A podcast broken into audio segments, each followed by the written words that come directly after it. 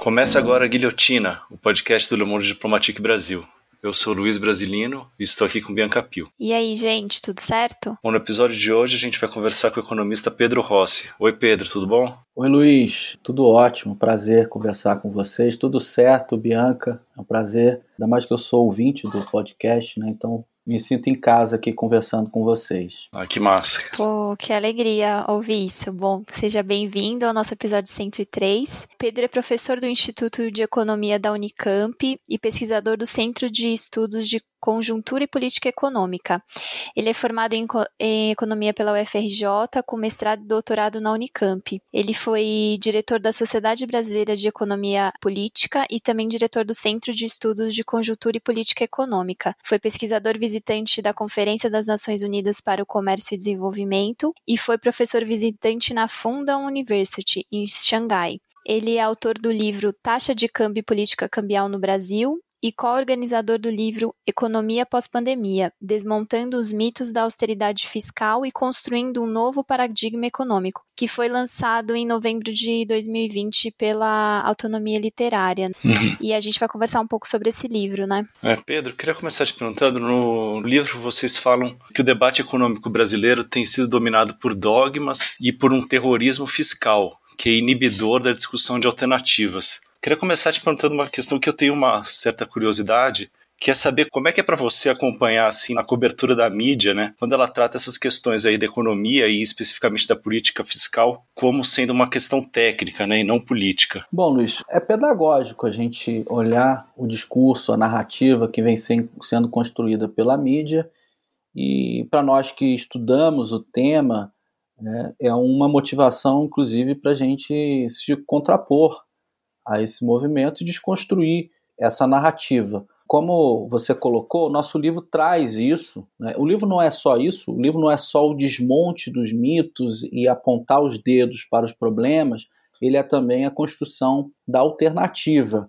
Mas nessa parte de desconstrução dos mitos, ela é absolutamente fundamental, porque é uma narrativa que vai de encontro ao senso comum é uma narrativa que tenta mostrar para as pessoas a economia como algo simples, mas acaba sendo falsificada nessa narrativa. Então, quando a gente fala de terrorismo fiscal, por exemplo, a gente está dizendo de frases como se o Brasil abandonar o teto de gastos, vai voltar a hiperinflação. A ideia de que o Estado está quebrado, que nós temos que cortar gastos imediatamente, senão nós vamos ter um problema grave. Isso é terrorismo fiscal porque ele serve para coagir a população, coagir a opinião pública a aceitar uma determinada agenda. E isso é diário, isso nós acompanhamos o tempo todo no debate. Eu vou dar um pequeno exemplo.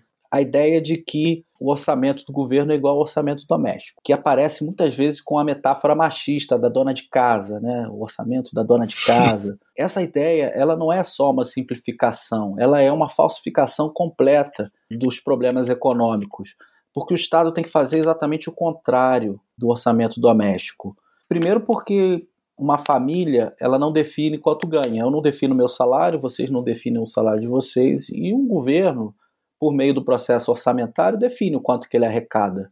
Então ele pode alocar daqui para lá, ele pode taxar os mais ricos para destinar aos mais pobres, para fazer funcionar um hospital e etc.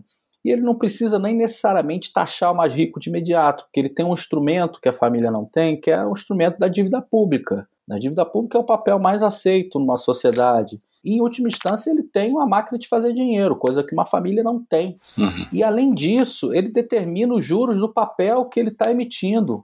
Nenhuma família Ninguém vai ao banco e diz para o gerente do banco quanto que ele quer pagar de juros. O governo diz isso. Ele determina a taxa de juros do seu papel básico da dívida pública. E mais do que isso, quando o governo gasta, isso é muito importante. E quando o governo gasta, uma parte desse recurso volta para ele. Então, se ele corta gasto e isso gera uma queda na atividade econômica, significa que ele está arrecadando menos. Quando uma família corta gasto, ela não vai deixar de ganhar por causa disso. Pelo contrário, ela vai economizar. Já quando o governo corta gasto numa situação de crise, ele pode aprofundar essa crise e arrecadar menos depois. Então, essa metáfora, que é a base de um discurso de que nós precisamos apertar o cinto, nós precisamos cortar gasto, ela é uma metáfora totalmente falsa, enganosa. E é uma metáfora que, no fundo, sustenta um discurso econômico que aumenta as desigualdades sociais, porque a gente está falando do corte de gastos que vai para a saúde, que vai para a educação, que vai para a assistência social, que beneficia principalmente a população mais pobre. Então, aumenta as desigualdades no sentido vertical de desigualdade, que é uma discussão mais técnica, né, dos indivíduos, né, quando você eh, calcula a desigualdade entre os indivíduos, mas também a, a desigualdade no sentido horizontal, que é relativa aos grupos culturais, questão de raça, gênero e por aí vai. E o nosso livro se preocupa muito com isso, com essa discussão de que, bom, então esse corte de gasto, essa chamada austeridade, que é essa política de cortes de gasto, de redução do tamanho do Estado, é uma política racista, porque ela prejudica principalmente a população mais pobre, que proporcionalmente tem mais negros. Ela é machista, porque ela prejudica particularmente as mulheres, que numa sociedade machista como a brasileira são responsáveis por cuidar das crianças quando não tem creche, por cuidar dos idosos quando não tem vaga no hospital e por aí vai. Então a gente tenta trazer, isso é uma abordagem que nós já temos feito já há algum tempo, inclusive tem outro livro chamado Economia para Poucos, que nós fizemos uma primeira aproximação desses temas, que é incluir a dimensão social, a dimensão dos direitos humanos em particular, na gestão do orçamento público, na política econômica em geral. É, isso é importante porque a economia geralmente trata as coisas em caixinhas. Né? Tem o pessoal da política macro, o pessoal da política social, o pessoal que estuda discriminação, e a gente está trazendo uma visão mais geral e mostrando como isso está articulado. Então a gente faz uma crítica direta a esse discurso né, do terrorismo fiscal que você apontou e a necessidade de desconstruir isso. Então o livro ele tem esse papel né, de trazer as pessoas para esse debate, ou seja, para questionar quando sair uma notícia dessa do terrorismo fiscal, para que as pessoas se mobilizem e assumam essas pautas econômicas que não podem ser deixadas para os economistas, porque não dá certo. Os economistas geralmente estão a serviço de interesses ou de ideias, né? geralmente a visibilidade que os economistas é, proporcional ao quanto que eles agradam a agenda de determinados interesses econômicos. Então é necessário que nós ocupemos esse espaço do debate público e o livro tenta contribuir para isso, né? para dar instrumentos, ferramenta para que as pessoas possam entrar nesse debate, para se municiar nessa briga de narrativas. Né? E a gente tem a esperança de que a gente vai construir um paradigma econômico melhor e o primeiro passo é desmontar essa narrativa que está aí vigente. É, Pedro, como você fala, é uma visão moralista assim, né, da política fiscal, né? Coloca a questão de ah, é preciso apertar os cintos ou é necessário fazer sacrifícios agora e na verdade um discurso que acaba também escondendo que existem setores que são beneficiados por essa política, né? Quais são esses setores? Discutindo um pouco sobre os resultados da política, você falou um pouco do, do lado negativo, né? Da falta de recursos para a população e do aumento da desigualdade. Mas quem é que ganha com essa política de austeridade? Essa é uma, uma pergunta excelente, que de fato tem essa dimensão moralista, porque até o próprio termo austeridade, ele pode até ser visto de maneira positiva, como uma virtude do indivíduo, né? É um indivíduo sóbrio, é um indivíduo que economiza, um indivíduo responsável, um indivíduo austero. Né? A palavra austeridade ela vem da filosofia moral e não da economia. Ela foi apropriada para a economia e nessa apropriação houve uma falsificação da palavra.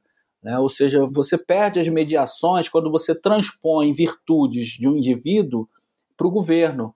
Né? O governo que atua de uma maneira diferente, como eu falei há pouco. Né? Então é uma falsificação. Esse discurso da austeridade ele ganha força justamente por tocar nesse senso comum, mas imediatamente a reação que foi feita na Europa, os movimentos anti-austeridade, isso virou bandeira é, política né, contra a austeridade fiscal, ela desmonta essa ideia de que um Estado austero é um Estado responsável. Ele não é responsável. A gente fala com todas as letras no livro que a política fiscal brasileira é irresponsável. É irresponsável porque uma política que não faz nada diante de um desemprego estrutural, uma política que corta os gastos sociais em momentos de violação de direitos humanos, é uma política irresponsável. porque a finalidade da política fiscal não pode ser perseguir o, equilíbrio no orçamento. Pelo contrário, ela tem que manejar o ciclo econômico, evitar o desemprego em massa e tem que garantir progressivamente os direitos humanos.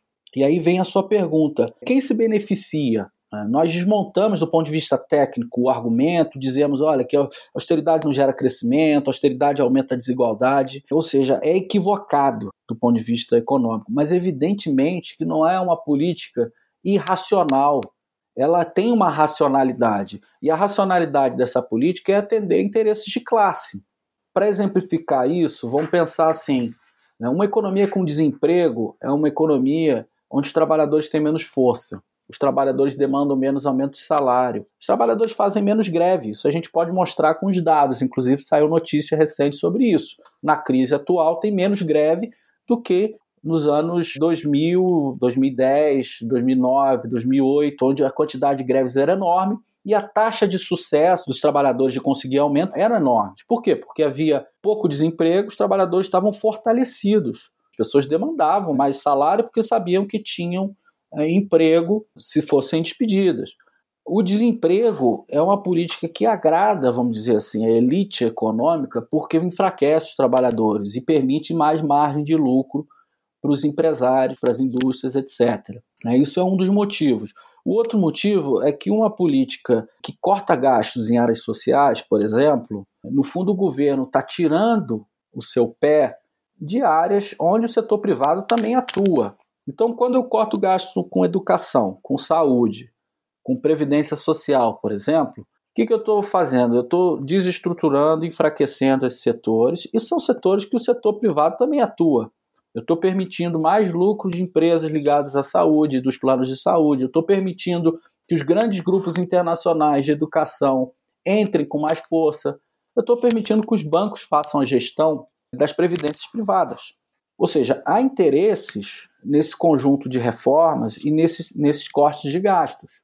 E esses interesses são atuantes, eles estão lá no Congresso Nacional, eles estão financiando eventos, estão pagando economistas para falar o que eles querem ouvir, justamente para fortalecer esse discurso que nós ouvimos no dia a dia na grande imprensa. E além disso, tem ideologicamente, vamos dizer assim, uma ideia mais geral, um interesse mesquinho, se vocês quiserem, de uma falta de solidariedade social, em particular de, de uma elite que não quer pagar impostos para financiar eh, serviços sociais, que ela pensa que não usa, porque no fundo ela vai acabar usando os serviços sociais. Né? O rico usa o SUS. Quando precisar, ele usa o SUS. E ele é beneficiado pelo SUS, porque o SUS faz campanha de vacinação. E os tratamentos mais pesados, que exigem mais conteúdo tecnológico, etc., é o SUS que faz, não é o setor privado. Mas essas pessoas acham que o Estado taxa demais, né? porque elas moram num condomínio fechado, é, usam escola privada, têm um plano de saúde privado, elas não vão à praça pública, elas vão ao shopping center, elas têm segurança privada e elas acham que o Estado está ali só para tirar dinheiro. Então há uma mentalidade mais geral de que é necessário reduzir o tamanho do Estado e reduzir também a arrecadação do Estado e, portanto, o imposto das pessoas. Ou seja, é uma falta de solidariedade que é típico de uma sociedade onde esses vínculos sociais, esses vínculos coletivos já estão desgastados, dilacerados. Então a gente tem no Brasil um, um país cuja Constituição propõe construir um estado de bem-estar social, mas a gente tem uma polarização social enorme, uma desigualdade enorme e uma elite que não quer financiar isso. Né? Diferente de um país igualitário, onde 80 ou 90% da população faz uso dos serviços como um todo e eles acham bom pagar imposto. Eu tive num congresso internacional sobre tributação e aí o especialista em tributação da Dinamarca falou que na cidade dele, na Dinamarca, o prefeito foi eleito dizendo que ia aumentar os impostos. Isso para nós é uma coisa fora do, do, comum. Nenhum político vai a público e fala eu vou aumentar os impostos, né? porque lá há uma visão sobre as responsabilidades do Estado que é diferente. As pessoas estão associando esse aumento de imposto a um determinado benefício social que elas e a coletividade vai usar. Então, isso é outro ponto importante né, que sustenta, vamos dizer assim, as diferentes narrativas. No Brasil, a gente tem, de fato, um país extremamente desigual e que a austeridade ela serve para conservar essa desigualdade, manter os privilégios. Pedro, você acabou falando um pouco na primeira resposta, né, da pergunta que o Luiz fez, mas eu queria que você explicasse um pouco mais, né? Qual é o papel da política fiscal na garantia dos direitos humanos? Legal, Bianca. Isso é um tema importantíssimo. É uma agenda, inclusive uma agenda nova que nós estamos desenvolvendo junto a grupos internacionais, inclusive, né? porque já tem muita discussão sobre política fiscal e desigualdades, né? porque a política fiscal, por natureza, ela interfere na desigualdade social.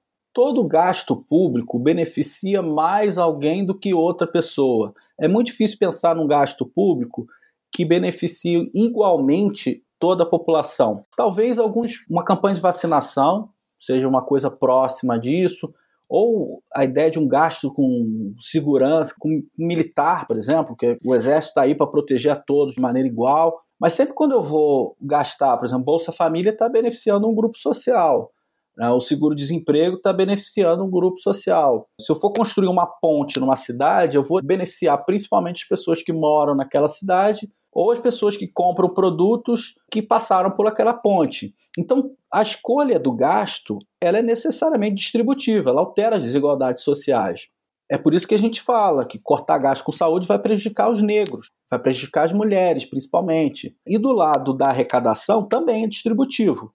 Porque eu, a arrecadação eu, eu, vou escolher da onde que eu vou tirar. Então, se eu for taxar as grandes fortunas, eu estou taxando principalmente as pessoas mais ricas. Se eu for taxar mais os produtos consumidos pela população em geral, é um imposto extremamente regressivo, que aumenta as desigualdades, porque eu vou comprar uma, um arroz, um produto da cesta básica e eu vou pagar o mesmo imposto do que uma pessoa muito mais pobre que eu e muito mais rico que eu. Então, proporcionalmente à minha renda, eu estou pagando eh, mais que a pessoa mais rica e menos que a pessoa mais pobre. Por isso que esse imposto é um imposto ruim, que aumenta a desigualdade social. E o Brasil tem muito imposto indireto. Tem pouco imposto sobre a renda e a riqueza e muito imposto indireto.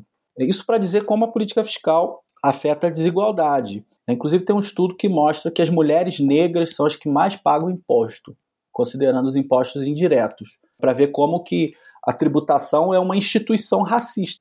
Se o racismo é estrutural, ele está também nas estruturas econômicas. Inclusive, o nosso livro tem um capítulo do Silvio Almeida, que eu assino junto, e da Valesca, que trata dessa questão do racismo e economia, racismo e austeridade. Mas também tem a dimensão dos direitos humanos, é, Bianca, e aí sim é uma dimensão nova, que não se confunde com a questão das desigualdades. É influenciado, mas não se confunde, porque os direitos humanos eh, são critérios absolutos. Né? É o acesso à moradia, é o acesso à água, é a miséria, é absoluto. Eu traço uma linha eu não estou comparando com ninguém. Eu traço uma linha e falo: quem está abaixo dessa linha é miserável, quem está abaixo dessa linha é pobre. E a política fiscal ela pode ajudar a promover os direitos humanos, a garantir os direitos humanos, e ela pode também ajudar a violar esses direitos humanos. Então, uma política fiscal que não se preocupa com os direitos humanos é uma política fiscal ruim. E como que ela pode se preocupar? De várias maneiras. A gente, no nosso livro, no primeiro capítulo do livro, a gente mostra essas maneiras. Né? Por exemplo, na, na função alocativa da política fiscal, provendo recursos para o público, para a saúde pública, educação pública, ou alocando recursos para garantir que o setor privado consiga dar esses serviços gratuitamente para a população, ou estimulando determinados setores privados. Na sua função distributiva, que é distribuindo esses recursos, então, se um auxílio emergencial, por exemplo, evita violação de direitos humanos, numa proporção muito grande, porque eu estou dando renda que garante uma vida digna para milhões de pessoas. Né? E também numa função estabilizadora da política fiscal, que é negada hoje em dia no Brasil, que é o papel do Estado em manter uma economia equilibrada, considerando o emprego e a inflação também. Ou seja, é uma política fiscal que consegue manter um nível de emprego alto e o desemprego baixo é uma política fiscal que contribui para os direitos humanos. Porque o direito ao trabalho, que os economistas negam, ele é um direito humano universal da Declaração dos Direitos Humanos. Tem os direitos no trabalho e tem direito ao trabalho. Né? Então, na medida que o Estado está contribuindo para o crescimento e para o emprego, ele também está garantindo o direito ao trabalho. E o desemprego, além da violação do direito humano ao trabalho, ele é também um desperdício de recursos, porque eu tenho uma parcela da população que pode trabalhar, pode estar produzindo e não está. Então, um Estado que cuida do desemprego, como já era o consenso lá atrás e está voltando a ser no, nos países centrais, um Estado que aumenta a demanda nos momentos de crise para acelerar o crescimento e gerar emprego, é também um Estado que contribui para a garantia dos direitos humanos. Né? Então, a política fiscal tem tudo a ver com desigualdade, com direitos humanos. Se a gente separar essas coisas, não trabalhar de maneira articulada, a gente, no fundo, está promovendo uma política perversa, que é o que acontece no Brasil. Você deu, o teto de gastos é isso aqui, determinado de cima para baixo, de forma tecnocrática, e aí vocês veem aí o que dá para garantir de direito humano, o que dá para reduzir de desigualdade com esse orçamento. Isso está errado.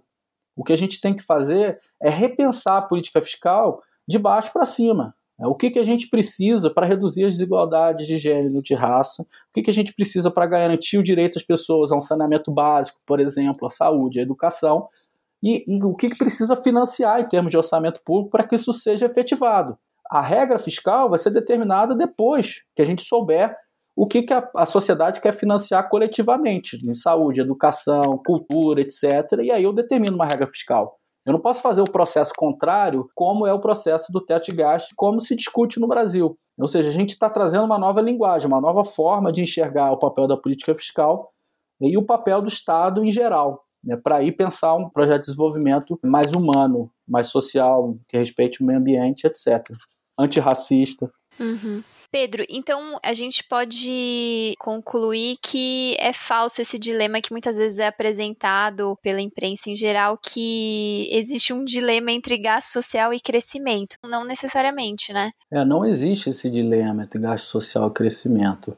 Inclusive tem um livro que é referência no assunto de um cara chamado Peter Lindert, que chama Growing Public que ele, na verdade, faz. São dois volumes enormes. Ele faz toda uma discussão histórica, teórica e uma discussão econométrica e mostra como, historicamente, essa narrativa de que o aumento do gasto social tende a gerar queda no crescimento ela é falsa. O que ele acha é o contrário, que nas experiências históricas de aumento do gasto social, o que ocorre é o aumento do crescimento econômico. Inclusive, o nosso projeto de desenvolvimento que a gente propõe nesse livro, ele parte do gasto social. O gasto social não é o problema, o gasto social é a solução brasileira. Ele parte do, do gasto social das demandas sociais, porque a gente acredita que as demandas sociais podem se articular com o lado da estrutura produtiva e garantir anos de crescimento econômico e crescimento econômico no sentido positivo, tá? Porque tem toda uma discussão contrária ao crescimento econômico, eu sou da posição seguinte: o crescimento econômico é absolutamente necessário. Agora, tem um crescimento econômico que é o desmatamento da Amazônia, o crescimento econômico que é apropriado por uma elite. O crescimento econômico nada mais é do que a produção de bens e serviços num período de tempo. Então, se nesse ano eu produzir mais bens e serviços que no ano passado, eu cresci em termos econômicos. Mas veja, construção de moradia é crescimento econômico, gera crescimento econômico. Aumento dos serviços de cultura é crescimento econômico. Educação, saúde, tudo isso é crescimento econômico e nós precisamos de crescimento econômico. E nós queremos um crescimento econômico que atenda às demandas sociais, que gerem cidades melhores, né, com mobilidade urbana melhor, que gere saneamento básico melhor, moradia, saúde, cultura, etc. Todas essas demandas sociais elas podem gerar crescimento econômico e desenvolvimento econômico, é uma transformação da estrutura econômica no sentido positivo, né? inclusive preservando o meio ambiente, diminuindo as desigualdades, não só no recorte vertical, mas no horizontal, com redução das desigualdades de gênero e raça. E eu vou dar um exemplo para vocês. A saúde, né, que é algo absolutamente necessário, não só por causa da pandemia, mas que nós estamos vivendo mais, nós vamos viver mais, a saúde vai ser fundamental para nós. Nós precisamos investir em saúde, investir em saúde e ter autonomia para ter serviço de saúde de qualidade. E ter autonomia, eu estou dizendo do ponto de vista nacional. A gente não pode ter que importar medicamentos fundamentais, máquinas para UTIs, etc., em momentos de urgência como esse. E ao mesmo tempo, a saúde ela pode gerar investimento, tecnologia, emprego, crescimento econômico. Porque é um setor muito intensivo em pessoal, emprego, é um setor muito intensivo em capital e tecnologia. As compras do SUS, e o SUS é gigantesco, elas mobilizam setores industriais que estão fornecendo o SUS. E isso gera crescimento, gera emprego. Aumentar os gastos com saúde pode gerar no Brasil crescimento econômico e emprego. É claro que eu preciso também de políticas para substituir importações porque eu também não posso aumentar o gasto com saúde e importar tudo de fora. Aí eu não estou gerando emprego. Né? Eu tenho que ter políticas, eu tenho que ter missões sociais e, missão social voltada para a saúde. Ou seja, internalizar tecnologias que a gente pode fazer aqui dentro, que são necessárias para o serviço de saúde, internalizar a produção de insumos, de medicamentos. A gente importa muitos medicamentos no SUS não só no SUS, mas também no sistema privado. E por aí vai. O saneamento básico também demanda tecnologia. A moradia é construção civil. Isso é crescimento no curto prazo, é geração de emprego. Né? O pensar tecnologias para mobilidade urbana, etc., tudo isso é desenvolvimento econômico. Né? Então é possível um padrão de desenvolvimento que seja um padrão voltado para a redução das desigualdades e para o bem-estar social. Ou seja, é um padrão que inverte as hierarquias. Não vamos pensar na indústria como algo assim, eu quero um setor industrial de ponta, eu quero a tecnologia de ponta, e aí você vai e financia tal setor. E aí muitas vezes esse setor não transborda essa tecnologia para outras áreas sociais, muitas vezes esse setor é comprado por uma empresa estrangeira e esse recurso vai embora. A gente não quer um projeto de industrialização tal como antigamente. Essa mentalidade da industrialização pela industrialização. Industrialização não é finalidade, ela é um meio. A gente precisa sim de uma estrutura produtiva de alta tecnologia, onde a indústria tem um papel importante, mas isso tem que estar a serviço de alguma coisa, das melhorias sociais. A gente quer subordinar esse processo. Assim como a gente não vai recuperar modelos de desenvolvimento do passado e fazer o anacronismo de tentar implementar hoje coisas que estavam lá atrás, lá atrás, tanto do período desenvolvimentista quanto também do período Lula, Dilma, que a gente também tem críticas a esses processos, assim como a gente também não vai importar modelos de crescimento que estão sendo discutidos lá fora. É, ou seja, o Green New Deal, que tem se discutido nos Estados Unidos, é muito interessante, mas a gente tem que pensar o desenvolvimento a partir das nossas especificidades. Né? Nós temos especificidades estruturais, que um país marcado por uma desigualdade social imensa, um país marcado por um mercado de trabalho onde a informalidade predomina, né? um país marcado por um setor industrial que atende a essa desigualdade, que serve essa desigualdade, e uma tecnologia também a serviço da desigualdade. O Celso Furtado, que dizia muito isso, né, que no fundo a tecnologia ela reproduz esses padrões que conservam os privilégios e a desigualdade. Então nós precisamos pensar o todo do processo de desenvolvimento, ou seja, essas estruturas, o mercado de trabalho, as demandas sociais, a estrutura produtiva, o setor externo, como que nós vamos fazer um projeto de desenvolvimento que se sustente ao longo do tempo, que nos barre é, na falta de recursos externos para importar máquinas, importar equipamentos, importar medicamentos, etc. Então nós precisamos sim desenvolver uma estrutura produtiva capaz disso. Isso gera crescimento. A China teve décadas de crescimento econômico com investimento pesado do Estado em infraestrutura. Né? Por que, que nós não podemos ter um crescimento econômico alocando recursos para resolver os nossos problemas históricos? A falta de moradia, a pobreza, a miséria, a questão do saneamento básico, a questão da mobilidade urbana. É possível. Né? O, o livro ele é otimista nesse sentido. É possível. Basta a gente construir, acumular forças políticas nesse sentido.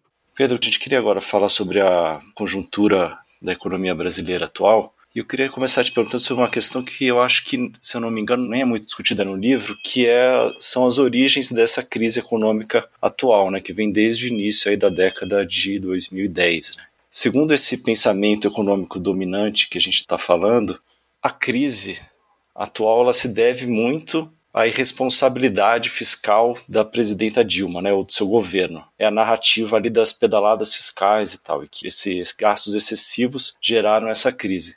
Antes da gente né, fazer entrar no debate aí sobre a crítica dessa visão, como é que você enxerga o papel do governo Dilma na crise atual? Ô Luiz, o livro traz uma discussão sobre essa narrativa de que os gastos geraram a crise, né, que no fundo a, a narrativa que está na imprensa e que sustenta as políticas de austeridade é que o governo gastou demais. gastou demais com salário mínimo, gastou demais com aposentadorias, gastou demais com servidor público, interviu demais com bancos públicos e tudo isso junto gerou uma crise cuja solução era gastar de menos. Daí a austeridade. É um, é um discurso que leva à austeridade fiscal e que sustenta essa discussão das reformas e da redução do gasto público. Só que isso está completamente equivocado por vários motivos. Nós temos um capítulo do livro exclusivamente para discutir isso, feito pela Esther Dueck, que inclusive foi secretária de, de planejamento, é, de orçamento do governo Dilma porque o gasto não subiu tanto e o que impactou, na verdade, ele não acelerou. O gasto do primeiro governo Dilma se reduziu em relação ao governo Lula, em termos de taxa de crescimento. E o que impactou a dívida não foi o gasto público, não foi o superávit primário. A dívida brasileira ela é muito impactada por outros fatores macroeconômicos, inclusive os juros, inclusive a própria política cambial, né, a acumulação de reservas, que vai gerar um aumento da dívida, por outro lado, um mecanismo que é técnico, mas é relativamente simples. Quando o governo compra dólar, ele coloca real em circulação, e aí, para não deixar esse real circulação gerar inflação, ele vai e coloca um papel, dívida pública, para tirar esse real de circulação, e aí aumenta a dívida pública. Então aumenta o ativo em dólar e aumenta a dívida pública. E a própria política cambial, ela pode gerar esse aumento de dívida pública e, consequentemente, pode dar problemas, inclusive de juros. Né? Em 2015, a gente pagou 8% do PIB de juros. Uma boa parte disso foi resultado de uma política cambial de swap cambiais absolutamente equivocada. O swap cambial não vou explicar aqui, que é uma discussão mais complexa.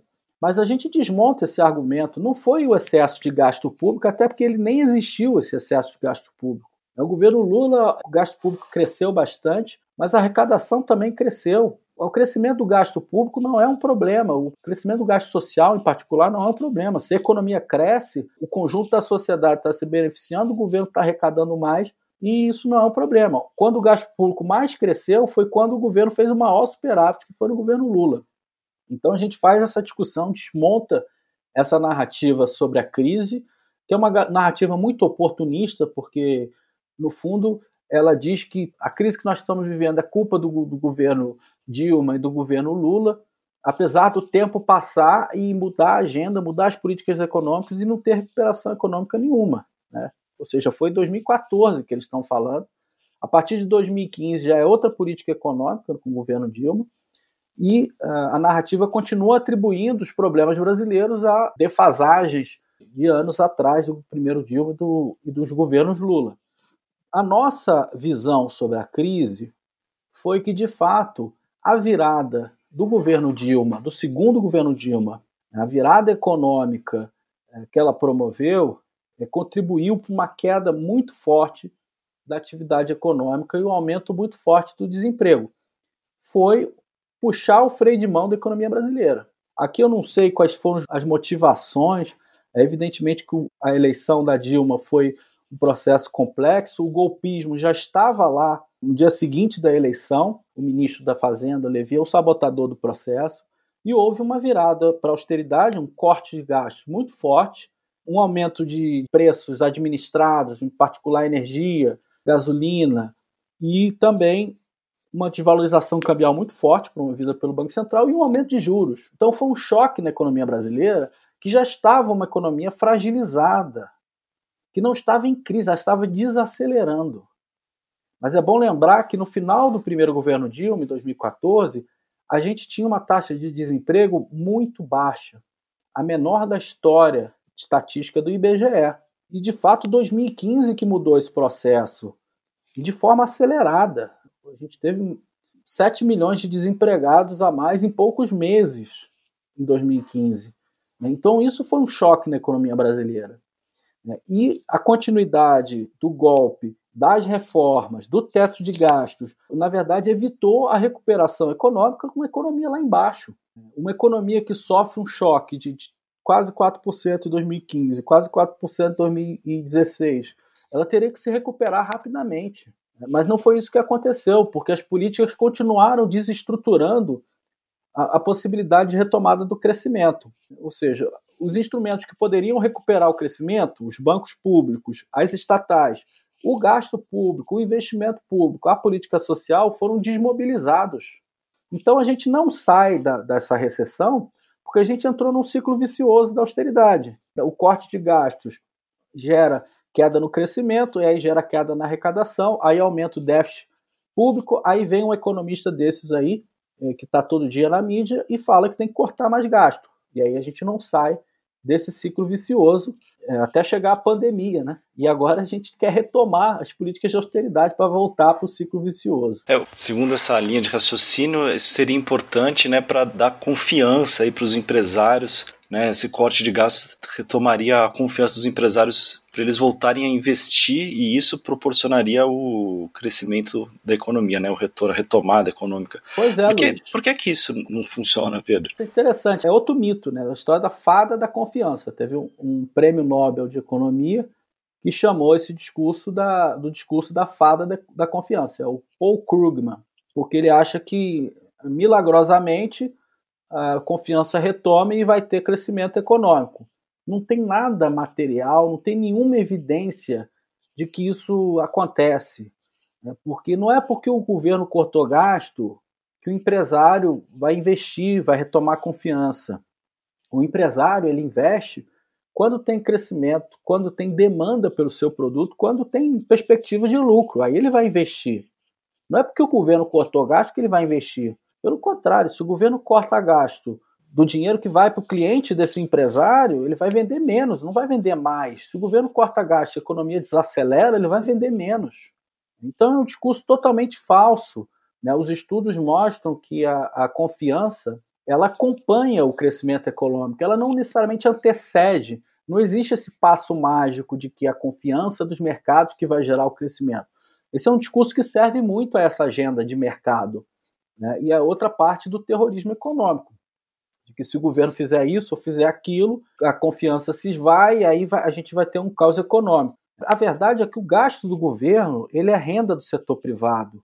Né? O déficit do governo é superávit do setor privado. Se o governo para de gastar, alguém que para de receber esse dinheiro. Eu, com os meus alunos, eu uso o exemplo das bolsas de estudo. O corte de bolsas de estudo desestimulou o comércio em Barão Geraldo, que é aqui da Unicamp, os alunos vão menos aos bares para tomar cerveja, por exemplo. Quando, se, eu, se eu paro de ir do, ao bar, ao restaurante, ele para de vender algo para mim. Se muita gente deixa de fazer isso, ele fecha o restaurante e despede os empregados. É desemprego queda da renda. Se todo mundo faz isso ao mesmo tempo, ou seja, as famílias já não gastam, porque elas têm medo do futuro, porque elas estão recebendo menos. Então eu deixei de fazer uma obra aqui em casa, e é verdade eu deixei de contratar pedreiro, eu deixei de gastar com material de obra. Né? Se todo mundo fizer isso ao mesmo tempo, a economia desaba. E se o governo fizer isso junto com o setor privado, a economia desaba mais. É uma questão simples, até didática. O meu gasto é renda de alguém, o gasto do governo vai ser renda de alguém também. Então é, é um discurso absolutamente equivocado dizer que o corte de gasto do governo vai gerar confiança e vai gerar crescimento econômico. Pelo contrário, no momento de crise, ele não gera crescimento econômico, ele gera mais crise. Isso não quer dizer, Luiz e Bianca, que o governo tem que sempre aumentar gastos. Tá? Isso depende do momento, é, do ciclo econômico. Por exemplo, é, para não ficar muito no economicista minha conversa, se eu estou num momento de alto crescimento, com desemprego lá embaixo, todo mundo está empregado, e aí o governo vai construir uma escola ou uma estrada, vai contratar uma construtora. Essa construtora está com todas as máquinas ocupadas, todos os trabalhadores trabalhando. O que, essa construtora vai fazer? Ela vai deixar de atender o setor privado para atender o governo. Eventualmente vai, vai pedir um preço maior para o governo. Isso aí é inflação e eu não estou gerando mais renda por isso, porque eu estou substituindo outro gasto privado. Nesse caso, o aumento do gasto público não tem efeitos positivos. Pode ter, mas pode não ter também. Agora, imagina a mesma situação com economia lá embaixo. E aí eu tenho essa construtora com as máquinas paradas e os trabalhadores esperando para trabalhar. Aí vai o governo contrata uma obra. Essa construtora imediatamente vai chamar trabalhadores, reduz desemprego e vai comprar material, gerando efeitos multiplicadores, gerando renda. Ou seja, o gasto do governo ele tem efeito sobre a economia a depender do ciclo econômico. E no momento de crise, ele tem um efeito maior. O que eu tentei explicar aqui é o que os economistas chamam do multiplicador econômico. E o multiplicador econômico, o multiplicador do gasto é, público ele é maior nos momentos de crise. Então, o que a gente defende é que na crise o governo tem que gastar. Ele não pode cortar gasto, porque é, é a solução para sair dessa crise, para a recuperação econômica. E é o que está sendo discutido na Europa.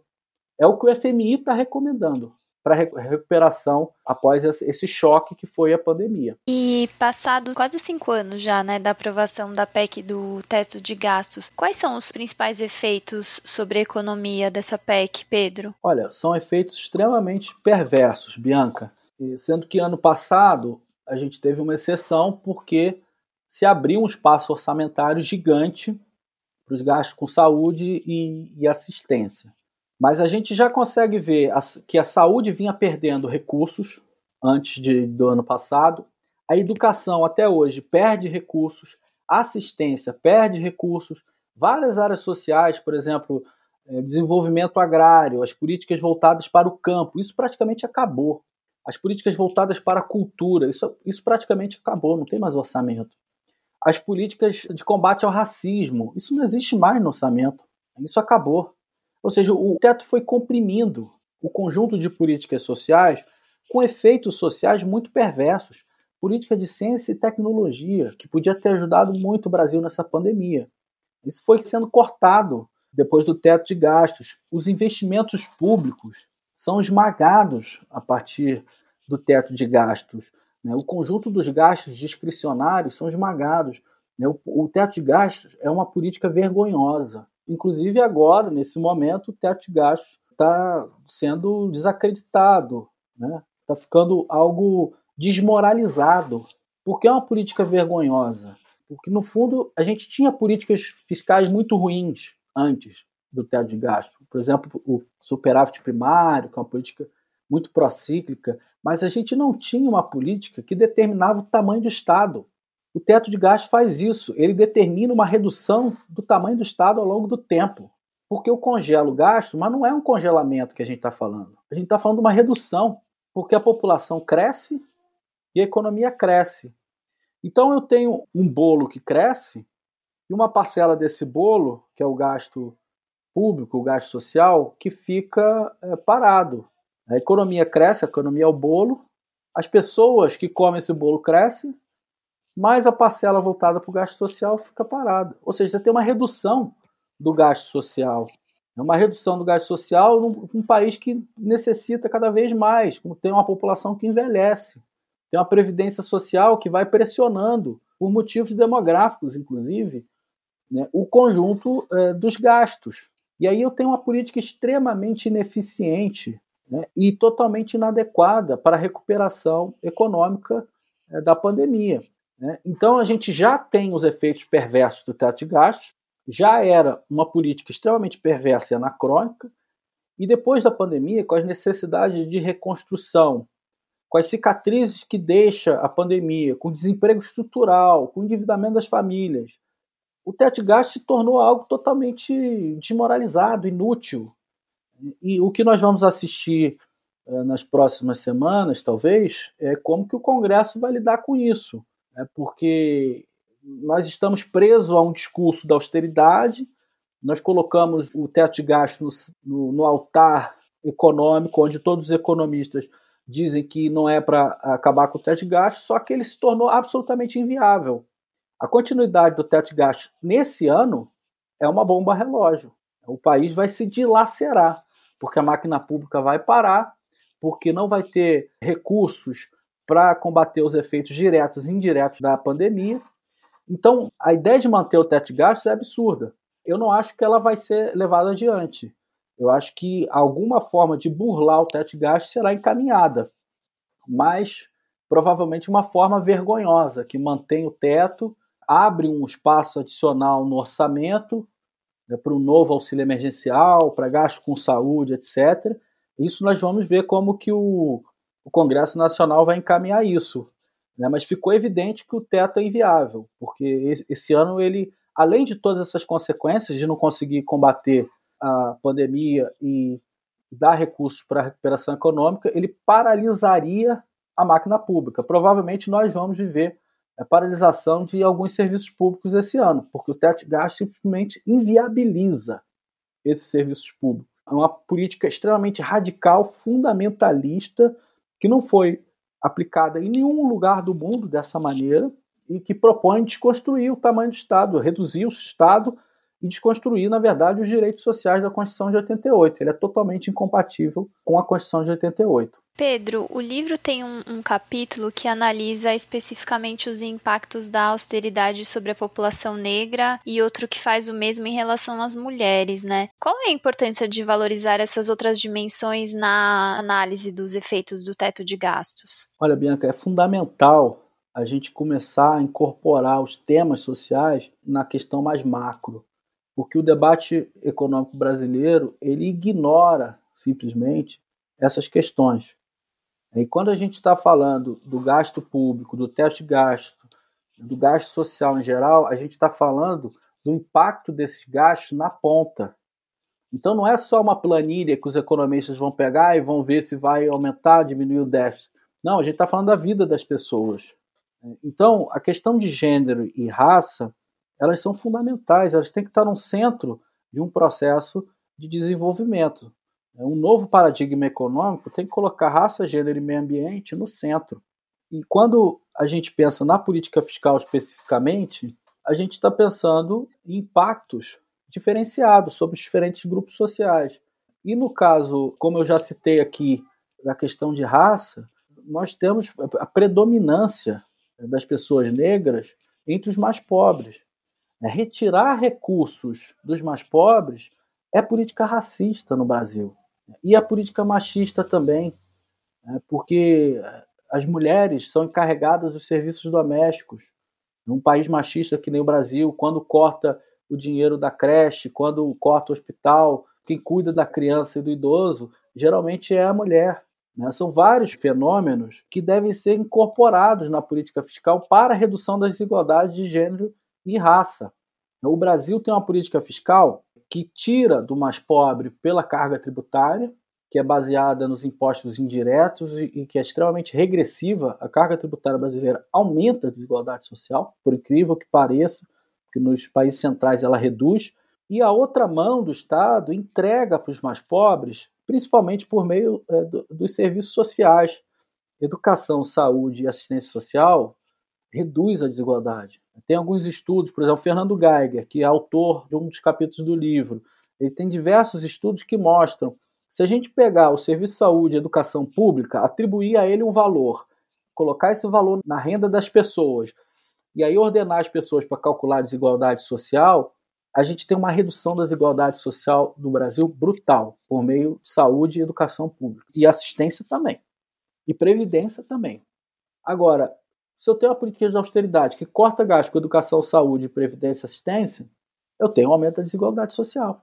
É como se a mão que tira do mais pobre continuasse operando, porque não tem reforma tributária nenhuma, e quando se discute reforma tributária no Brasil, se, se discute só o lado da eficiência e não o lado distributivo, e a mão que dá, que é a mão do gasto público, que reduz desigualdade. Gente, gasto social reduz desigualdade no Brasil. Ponto que vocês ouvirem diferente é mentira. Tá? Inclusive várias mentiras que são desmistificadas nesse livro. Então o que eles querem fazer é tirar a mão que dá e não mexer na mão que tira. Ou seja, transformar o Brasil num barril de pólvoras, que já tem uma desigualdade brutal, o gasto social ameniza essa desigualdade e essa política de austeridade quer é, retirar ainda mais esse gasto social. Então é extremamente perversa. Tá? E aí o livro tenta desmistificar essas questões. Né? O, o, debate público é contaminado por uma ideia de que o gasto público aumenta a desigualdade. É mentira. Eu já vi várias vezes, inclusive lá no Twitter, eu encho o saco de algumas pessoas, muitas vezes, por causa disso. Geralmente as pessoas pegam os 20% mais ricos e falam: olha como o gasto público está indo para o 20% mais rico. Mas o 20% mais rico é quem ganha acima de R$ 1.000, R$ 1.400 no Brasil. Eu não, eu, o problema de desigualdade no Brasil não está no 20% mais rico, está no 1% mais rico. Aí dizem que o gasto com servidor aumenta a desigualdade. Isso é uma bobagem. Não pode escutar isso sem reclamar. Isso está o tempo todo no jornal. Né? O gasto com servidor público, por exemplo, um jovem que é professor do ensino médio, acabou de entrar na carreira, está no piso ganhando R$ 2.500 e mora sozinho. Ele está no, no 10% mais rico do Brasil. Agora, esse gasto está aumentando a desigualdade? Não, porque ele está prestando um serviço, um serviço público, que está beneficiando dezenas, talvez centenas de famílias pobres. Então, ele está reduzindo a desigualdade social. A análise tem que ser feita a partir do efeito do gasto público. É claro que a gente quer um Estado que distribua melhor um servidor público que não ganhe 50 mil reais. Eu sou contra. Agora, se a gente pega o, serviço público em geral, a média dos salários é menos que dois mil reais. A maior parte dos servidores públicos está nos municípios, está no poder executivo, não está no legislativo e não está no judiciário, está no executivo, está prestando serviço, principalmente educação, saúde e segurança. E aí se quer fazer uma reforma administrativa para reduzir o salário dos servidores. Ao fazer isso, eu estou precarizando o serviço público que beneficia principalmente mais os mais pobres, os negros, as mulheres. É, então, essa discussão é fundamental de ser feita e, e esse ano vai ser crucial, porque a gente vai encarar todos esses debates. E eu acho que o nosso livro contribui para municiar, para servir de instrumento para esse debate. Com certeza, Pedro. Você falou agora o que esperar aí para esse ano. Eu queria te perguntar sobre quais as lições aí que a experiência brasileira com o auxílio emergencial quais lições podem ser tiradas aí dessa experiência, né, Pedro? Porque foi um, momento assim único, né, e inesperado no conjuntura política brasileira, que teve efeitos assim gritantes, né? Mas ao mesmo tempo esse auxílio acabou e projeta aí um ano muito difícil, né, para o Brasil. Todo choque, grande choque social, ele traz lições importantes. A pandemia traz lições importantes também. Assim como a Segunda Guerra Mundial deu origem aos estados de bem-estar social na Europa.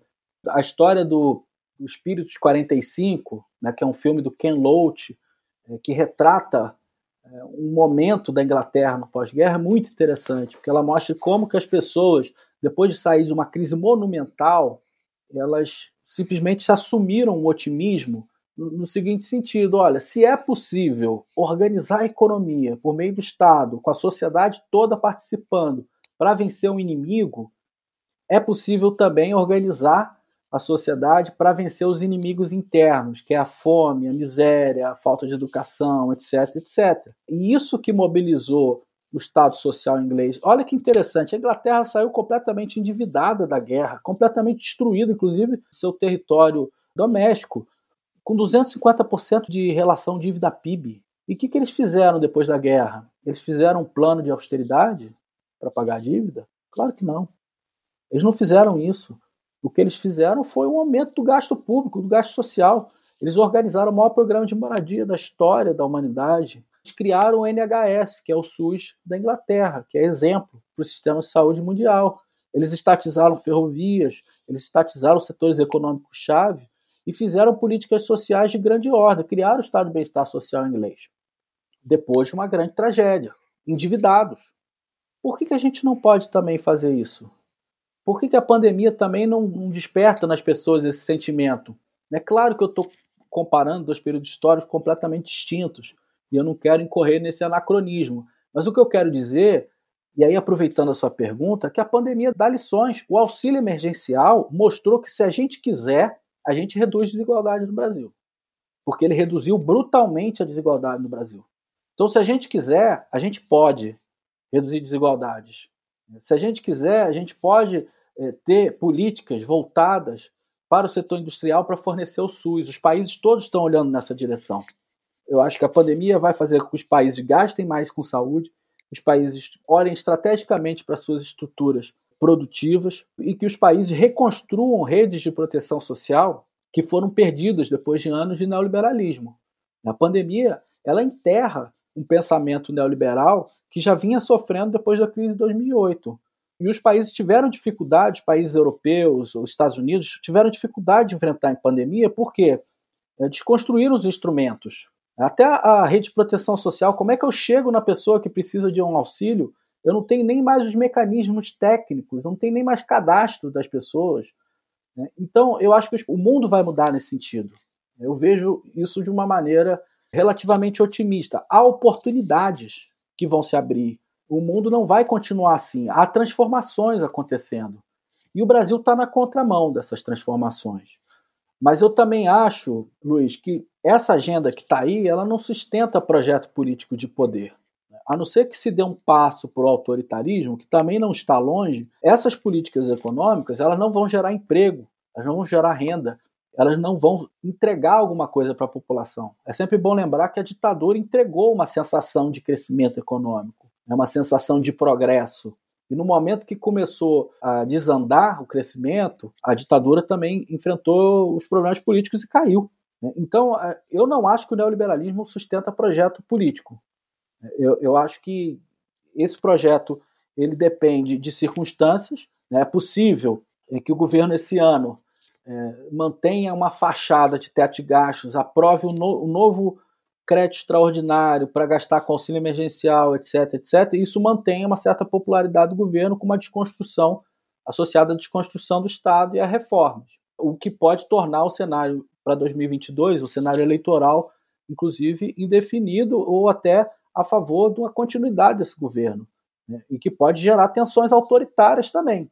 Né? Porque se a elite brasileira achar que esse projeto de austeridade não se sustenta mais do ponto de vista mais democrático, que é necessário colocar força, ele vai fazer. Né? Então, tem esse, essas tensões. No fundo, eu não quero ser muito pessimista aqui, nem muito otimista, mas eu acho que a gente tem oportunidades, que a gente vê um mundo em transformação. Eu acho que a pandemia ela traz lições, sim. Né? A sociedade ela acompanhou coletivamente um determinado processo. A gente viu que o auxílio emergencial é, tem um poder é, brutal, né? ou seja, uma transferência de renda que reduz de fato a desigualdade, que gera crescimento econômico local, é que nós podemos utilizar essa experiência de forma positiva. E eu acho que a gente tem um mundo em transformação e o Brasil na contramão desse processo. Mas a gente não vai continuar na contramão por muito tempo. Eu tenho esperança de que a gente tenha uma transformação aqui interna também, que a gente possa ter políticas econômicas melhores eh, para o Brasil. E é isso que a gente propõe no livro. A gente está antevendo esse debate que pode acontecer ano que vem, daqui acontecer daqui a 5, 10 anos. Né? Mas é, é, a gente está trazendo uma proposta de mudança de paradigma econômico. É isso, Pedro. Para a gente encerrar, eu queria te perguntar sobre isso, sobre qual que é essa proposta, né? Como superar né, esse atual modelo sem voltar para trás, né? Sem, como você falou antes, né? Sem voltar mesmo para o período lulista, mas principalmente sem voltar para aquele período de crescimento econômico que foi o período da ditadura. Né? Pois é, é, Luiz, a gente encerra o nosso livro com essa discussão do novo paradigma econômico, é uma outra agenda. Isso tem a ver com a questão que a Bianca me fez sobre as áreas sociais gerando crescimento econômico. O projeto econômico que a gente propõe, ele é puxado pelas demandas sociais. Ou seja, a gente inverte as hierarquias e coloca como motor do crescimento a transformação da estrutura social e a redução das desigualdades sociais. E isso associado a missões sociais específicas para várias áreas, com temas transversais. Esses temas transversais são meio ambiente, raça e gênero. Ou seja, toda política, toda e qualquer política pública, ela tem que pensar nesses três temas. Isso não significa, por exemplo, que toda política tributária específica, todo imposto, por exemplo, tem que beneficiar principalmente mais a população mais pobre. É, por exemplo, impostos sobre cigarros, por exemplo, eles têm uma finalidade voltadas para a saúde, é, mas prejudicam mais os mais pobres. Né? O importante é o conjunto do sistema tributário beneficie o mais pobre, reduz a desigualdade social o sistema tributário também é instrumento para a melhoria do meio ambiente. A gente tem um capítulo voltado para o meio ambiente e a gente tem um capítulo voltado para o sistema tributário e para novas formas de, de, tributação. Por exemplo, a tributação digital é um desafio enorme. Né? Quando eu assisto um vídeo no YouTube, quem é que está lucrando com esse processo? Né? Às vezes é uma, o lucro está numa empresa sediada nos Estados Unidos. Como é que eu taxo isso? Né? Então tem vários desafios postos assim como o desafio de financiar um estado de bem-estar social com um mercado de trabalho totalmente dilacerado, né, onde o mercado informal predomina. Mas voltando para o eixo do nosso projeto de desenvolvimento, a ideia é promover crescimento, e a gente precisa de crescimento, por meio do gasto social nesses setores específicos. Né? E aí promover tecnologias voltadas para o meio ambiente e para as demandas sociais. Ou seja, isso é uma forma também de democratizar as decisões sobre o orçamento. Se as pessoas entendem que o processo está sendo construído a partir de baixo, de baixo mesmo, inclusive do próprio território, tá? a gente acha que uma boa parte da solução para os problemas sociais ele pode acontecer no próprio território. né? ou seja, no, nos coletivos, nos bairros, etc. Mas a gente precisa de uma consistência nacional para esse processo. Né? A gente precisa respeitar as especificidades, ou seja, a gente não vai industrializar no Brasil inteiro. A gente vai ter que ter indústria específica para determinadas questões. O problema do saneamento básico na Amazônia é diferente do problema do saneamento no, na periferia do Rio de Janeiro. Então a gente tem que pensar a partir de baixo, mas a gente tem que ter uma visão do todo. Né? Ou seja, a gente tem que ter um país capaz de promover determinadas tecnologias que precisam de escala, que vão melhorar a vida das pessoas a partir de baixo, que é onde vêm as, as soluções. É, construir de baixo para cima significa avaliar as demandas a partir de baixo, fiscalizar a partir de baixo e construir uma, uma democracia verdadeira. Né? E não de cima para baixo. A gente não quer um projeto de desenvolvimento onde tem uma grande liderança sábia que faça uma articulação da burguesia industrial com sei lá o quê para tentar promover o progresso no Brasil. Não. A gente não quer políticas voltadas que vão beneficiar setor X e Y especificamente, porque eu acho que no geral vai melhorar a estrutura produtiva brasileira. A gente quer, a partir das demandas sociais, construir uma estrutura produtiva capaz de entregar as necessidades materiais dos serviços sociais que nós precisamos. E nós temos carências enormes que são, ao mesmo tempo, oportunidades né, para a gente crescer e se desenvolver. Então, o projeto de desenvolvimento vai nesse sentido. É um projeto coletivo, sendo construído já há algum tempo e que ainda está em construção. Né. Então, ele é, é um projeto que está sendo discutido com várias áreas sociais, incorporando diversas demandas e discussões, como a discussão de raça, de gênero. Né? Não dá para construir nação no, no, no, Brasil sem colocar a questão do racismo no centro, né? como já dizia o Guerreiro Ramos. Tem que desconstruir o racismo para ter um projeto de desenvolvimento nacional mesmo, uma nação brasileira. E assim como outros temas que a gente tem que incorporar no nosso modelo de desenvolvimento né? e aprimorando. Então, esse livro ele é um convite, na verdade, para participação no debate, para contribuição para a gente pensar em outro paradigma econômico do Brasil. Ótimo, Pedro. Legal. Muitíssimo obrigado viu, pela participação. Eu que agradeço, Luiz. Eu queria dizer que é um prazer estar aqui com vocês. Dizer que o livro é gratuito. A versão online dele está disponível na Amazon. Está disponível em PDF no meu site, pedrorossi.org e a versão física ela está disponível para venda nas livrarias e na editora Autonomia Literária. Está disponível na Amazon e outras livrarias também. Então eu convido vocês a lerem o livro Economia Pós-Pandemia e também fico à disposição. Aí estamos sempre por aí no debate público, lá no Twitter, onde eu acompanho a Bianca também, o Luiz, e estaremos aí sempre é, criticando, né, se contrapondo a essa avalanche de propostas conservadoras no campo da economia e também é, tentando construir algo para algum dia, né?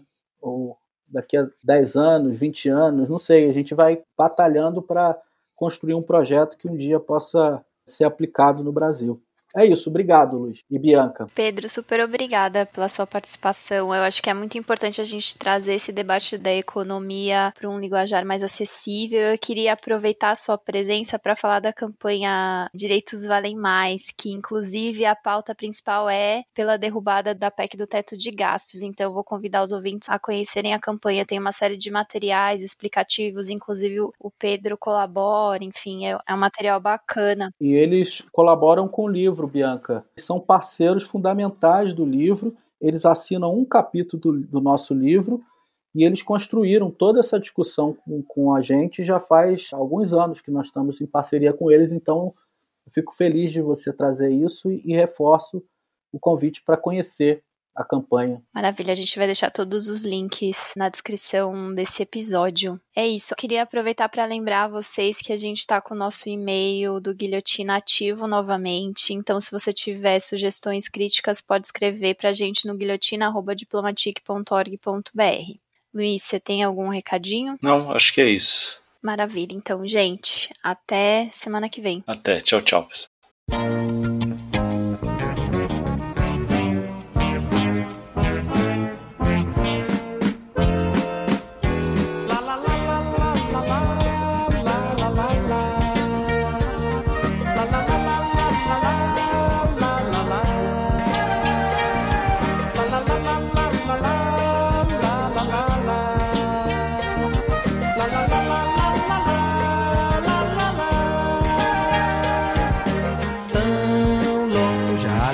estava então tão longe o seu sorriso de verão. Eu sei quanto custou ter que esperar até seu precioso bom